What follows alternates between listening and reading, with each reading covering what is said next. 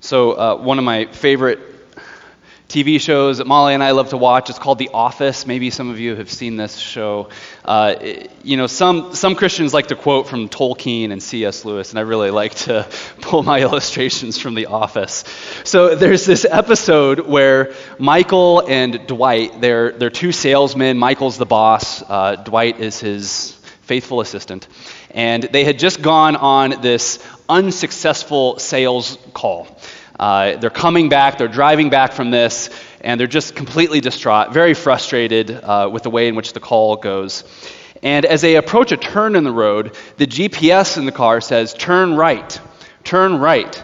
And so, what Michael does before he actually gets to the turn is he brings the car to a stop, and, and, or not complete stop, but he starts to immediately turn the car right. Well, Dwight starts to flip out because Michael is driving off the road. He's turning right. He's turning right. And, and Dwight is terrified because he sees that he's driving, he's driving through a fence, down a hill, into a lake. And Michael, the whole time, he's, Michael is saying, the machine knows best, the machine knows best. And he just keeps driving, and sure enough, he plunges the car uh, into the lake. And they have to escape the car. Uh, it's just, it's absolutely silliness. So, my question to you this morning is who are you following? What are the voices that you're listening to? You know, maybe it's a news show. There's this news anchor that you just you can't miss. Uh, you know, when when this particular anchor uh, comes on, or maybe there's a blogger who you love their quick takes on on the news and what's going on right now. Or maybe it's a particular politician, or I don't know, a musician or an athlete, whatever. But what voices are you listening to? Who has the authority to speak into your life? Who's navigating your terms, right? Well, this month, uh, what we're doing is we're preaching through the mission statement of our diocese. Uh, diocese is a group of churches. I'm delighted that Resurrection Sioux Falls, uh, several of your members are here today. Welcome. Thank you, Father Chris, for coming and bringing a bunch of your folks. Welcome here today. Uh, but a lot of our churches, uh, we rally around this mission. We love to talk about this. Our bishop has charged us to preach about this and teach about this. And the, vi- the mission is we are planting a revival of word and sacrament infused by the Holy Spirit. Well, last week I preached on revival, preached on how it's the Lord's desire uh, to give you life, to bring new life within us. And then today I'm going to be preaching about the importance of the Word. You may have gleaned that from our collect and from the scriptures that we heard today. We're going to be talking about the Bible, the scriptures. We're going to talk about what Paul said in, the, in today's reading that which has been breathed out by God. Well, some of you who are here today, or most of you who are here today, probably would identify yourself as a, as a follower of Jesus. You, you love Jesus. Uh, or maybe you're here and you're kind of thinking about this whole Jesus thing. Maybe someone dragged you here today and you're kind of, you know, holding Jesus at arm's distance. But the thing is, is if you're going to follow Jesus, you have to love his word.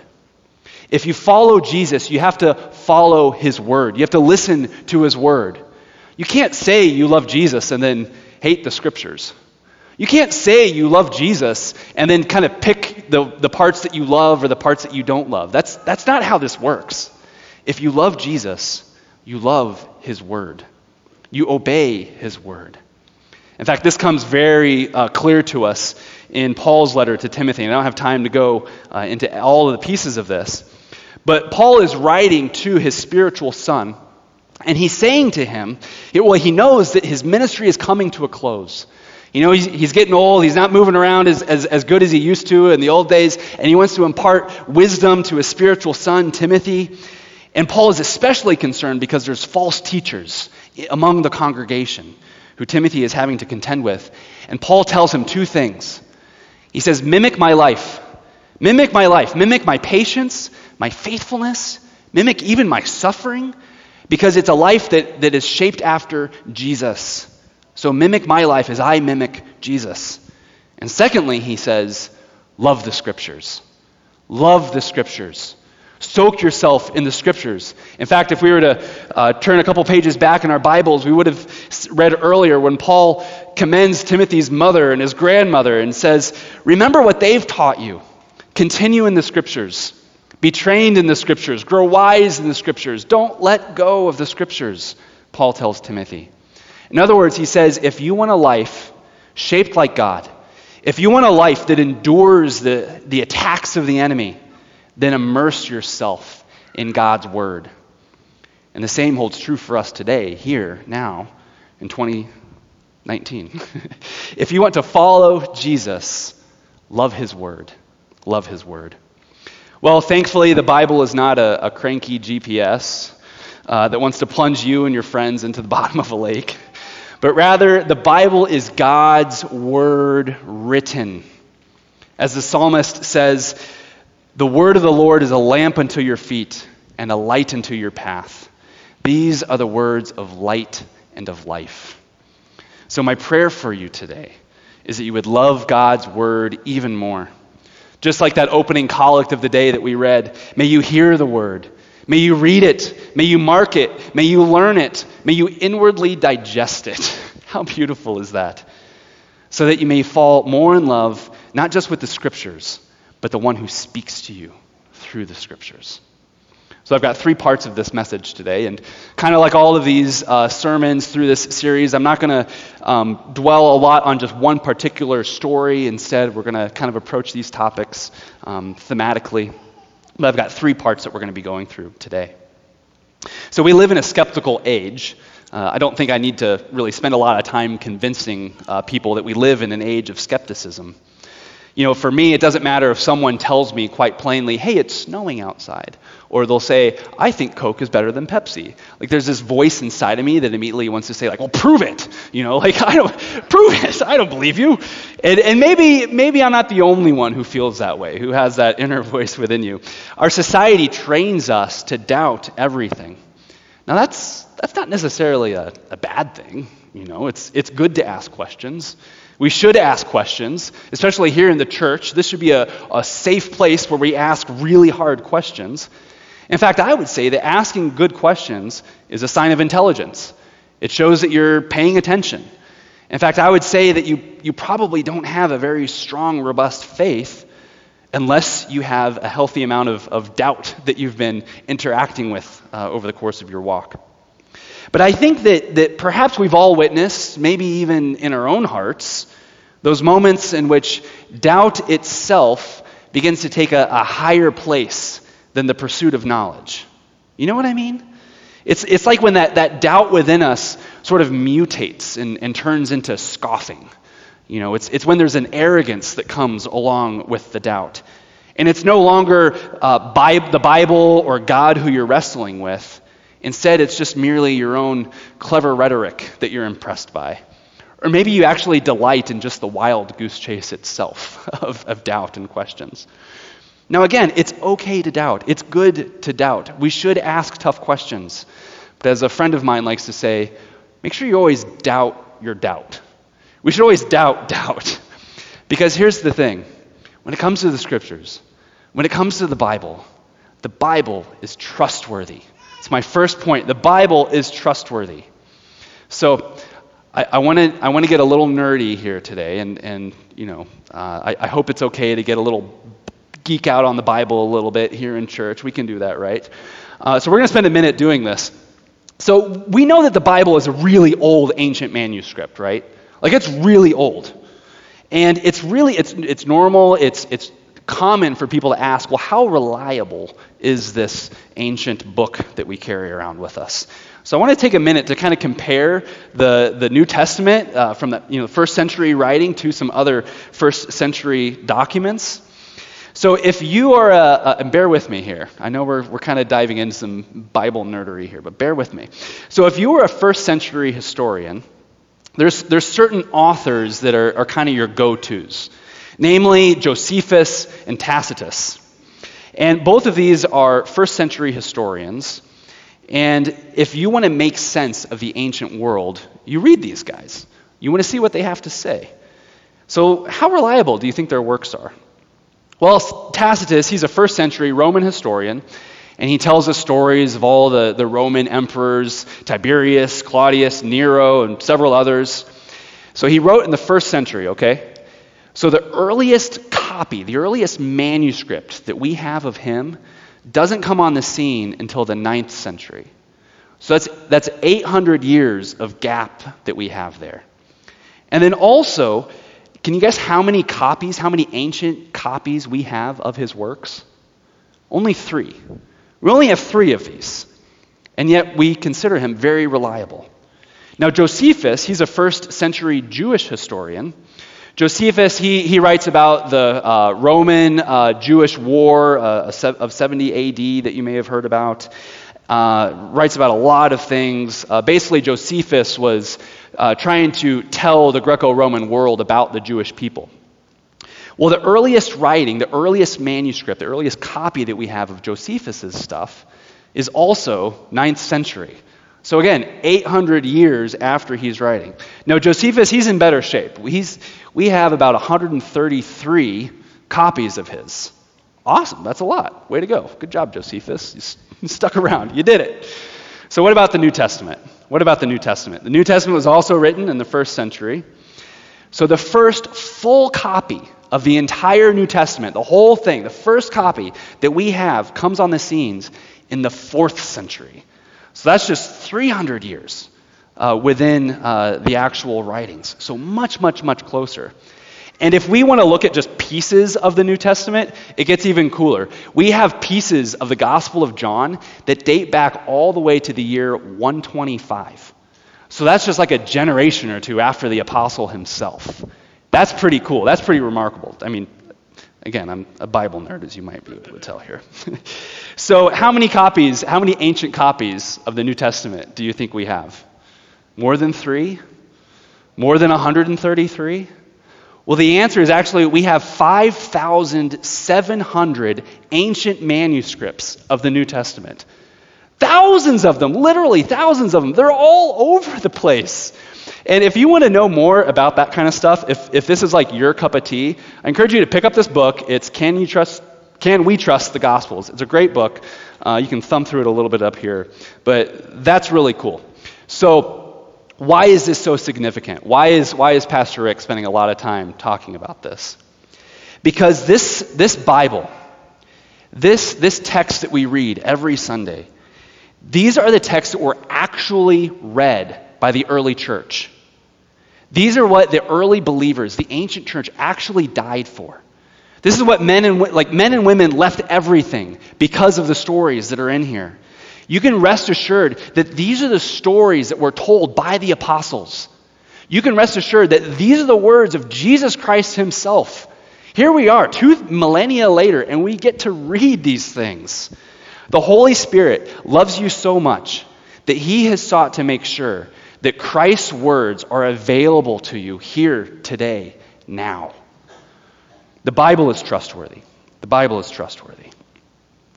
So, the Barna Group, uh, this is a, a, group that does a lot of research and studies. Uh, they partnered together with the American Bible uh, Society, and they, they did this survey a little while ago. And one of the questions that they asked in this is Would politics, would politicians be more civil in their discourse I know this is a big, you know, big hypothetical here, but would politicians be more civil in their discourse if they read the Bible more? Okay, interesting question. Now, among older generations, and what I mean by that is baby boomers and plus, uh, two thirds of baby boomers and plus said yes, politicians would be more civil if they read their Bible more often. Now, among young people, people millennials and youngers, it's actually the exact opposite. Two thirds of them, of young people, said it makes no difference if politicians were to read the Bible or not. Now, David Kinnaman, who's the president of Barna, he was shocked, shocked to see that stark of a generational uh, divide. Because what this shows us is that people are, they're kind of ambivalent, or they're becoming more ambivalent. Our society is becoming more ambivalent about the Bible. They don't get the beauty that's in it, they don't see its relevance to modern life. Well, here's, here's the thing the second thing that I like to say is that the Bible is good. The Bible is good. It's beautifully good and it's, it's wonderful. Why is this? Because the Bible is God's word written, it's of God, it comes from Him. It's the breath of God. It's His word, it's His logic, it's His clarity, it's His reason, His grammar, His syntax, it's His order. and it's written. It's accessible, it's available, it's delivered, it's given to you. The Bible is good because it's God's word revealed to you. God's word revealed to you. In fact, we see God's goodness on full display through the scriptures. We see his power and his ability to rescue his people through the Exodus. We see God's justice on display in the law. We see his wisdom on display in the Proverbs. And we see his broken heart for his people on display in the prophets. You see, the Bible is beautiful and rich and good. But not just because it tells us about God, but there's something else to it as well. Lesslie Newbigin, he's a, he's a scholar, he's a, he's a missionary to India, and he recounts this conversation that he had with a, an Indian friend of his who's a scholar. His name is Chaturvedi uh, Badrinath. And this man, his Hindu friend of his, is a scholar of world religions. Well, Lesslie Newbigin remembers this conversation that he had with his friend, and his friend said this. He said, I can't understand why you missionaries present the Bible to us in India as a book of religion. He says, It is not a book of religion. And anyway, we have plenty of books of religion here in India. We don't need any more. He says, I find your Bible to be a unique interpretation of universal history, the history of, whole, of the whole creation, the history of the human race, and therefore a unique interpretation of the human person as a responsible actor in history. He says that is unique. There is nothing else in the whole religious literature of the world that puts, along, that puts it alongside itself, or that stands beside it. So I think, I think I see what he's saying here, right? I think we take some of this for granted. You see, the Bible is the story of the whole universe, it's the story of everything from creation to consummation. By his word, God created time and all that is written in it. By his word, he will bring all things to a close. And furthermore, the Bible tells us that we, men and women, are meant to be the stewards of creation. We're to be his royalty among the earth. But something obviously goes horribly wrong. We rebel against him, we rebel against our Creator. We try to put ourselves in the place of God. But yet, God, in his abundant love for us, came down himself in the person of Jesus Christ and inaugurated his kingdom. He healed the sick, he restored the outcast, and he even forgives sins. And through his de- death and resurrection, Jesus Christ bo- broke the bonds of death itself. The Bible is good because it reminds us that God so loved the world that he gave his one and only Son that whoever believes in him will not die, but will have everlasting life. So, my family early on experienced uh, quite a bit of tragedy uh, in our life, and I'm not going to go into the details of that tragedy uh, today. But I remember in the wake of that, uh, there were some pretty big um, changes that happened. Uh, my mom met another man who uh, introduced her to Jesus. They got married. He became my adoptive father. That's another awesome story uh, to tell. And I did ask my mom for permission to share this story. Um, but my mom's life began to change pretty radically. I remember that every day I would walk downstairs and I'd pour myself some Captain Crunch, because that's what I did in those days. And there would be mom sitting at the dining room table with her nose in a Bible. And she'd often have a journal right beside her, and she'd be journaling her thoughts and her prayers and insights that the Lord had been showing her. And I could see that this was transforming her life. It was changing her countenance, it was changing the way in which she spoke to me. And then she started to do something that kind of rattled me a little bit. Uh, she started to share what she was learning with me. And I remember one day she opened up Psalm 68 to me. It says that a father to the fatherless is God and his holy. I said, I'm not going to cry today, but you know, here we go. a father to the fatherless is God in his holy habitation. And like a sword thrust through my soul, the word of God pierced my heart. You know, and as a kid, I tried to play it off. You know, I'd be like, yeah, that's, that's nice, mom. You know, that's cool, whatever. But my soul was transforming. I was encountering the Lord Christ. I knew that there was a Father in heaven who sees me, who knows my heart, my hurt, who loves me unconditionally. You see, friends, the Bible also transforms lives. This isn't just an old, trustworthy book. This isn't just a good book of awesome stories. This is the, the tool in which the Holy Spirit reaches down and touches our hearts and transforms our lives. It is the breath of God speaking to us. Speaking to us. You can hear from God through this scripture. Don't you just love that story of the Emmaus Road that Christopher read for us today? That wasn't going to be originally a reading, but I, I, I heard it yesterday at, at, a teaching that we were at, and I was like, oh man, we have to read that. This is a beautiful, beautiful story. And we don't have time, obviously, to go into all of it. I love that this is a story not just about these disappointed dis- disciples who are just walking around, around the road, kicking dirt, but this is the story of every single Christian. Every one of us has been on that Emmaus road. Every one of us knows exactly what it's like to be disappointed, to be filled with hopelessness, to be confused, to have anger that just totally controls us, to be mad at the world and everything.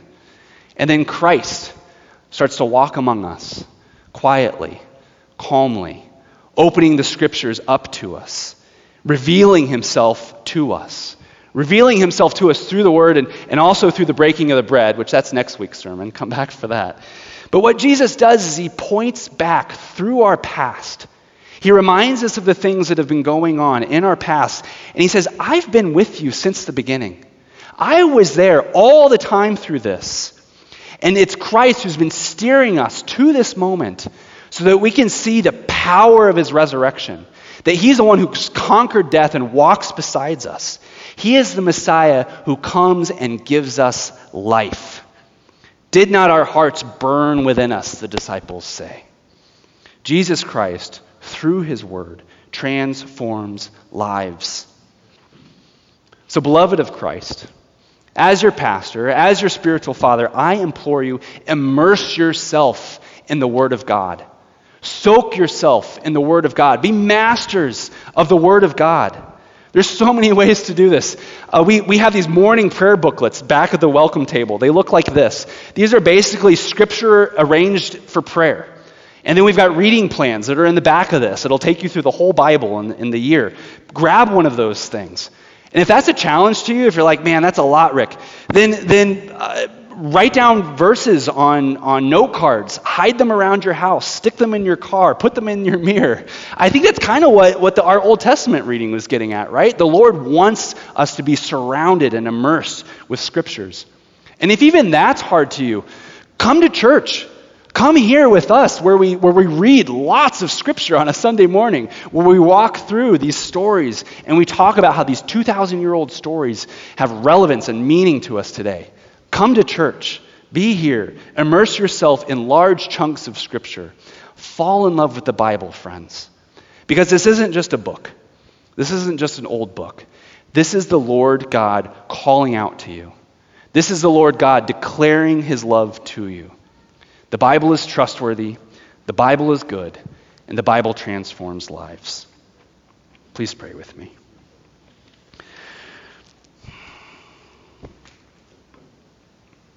Lord God, you are not a silent God. You do not stand by and ignore your people, but you speak to us. Lord, we thank you for revealing yourself to us through the Holy Scriptures. Word of God, speak to us these. We ask this in the name of the Father, and the Son, and the Holy Spirit. Amen.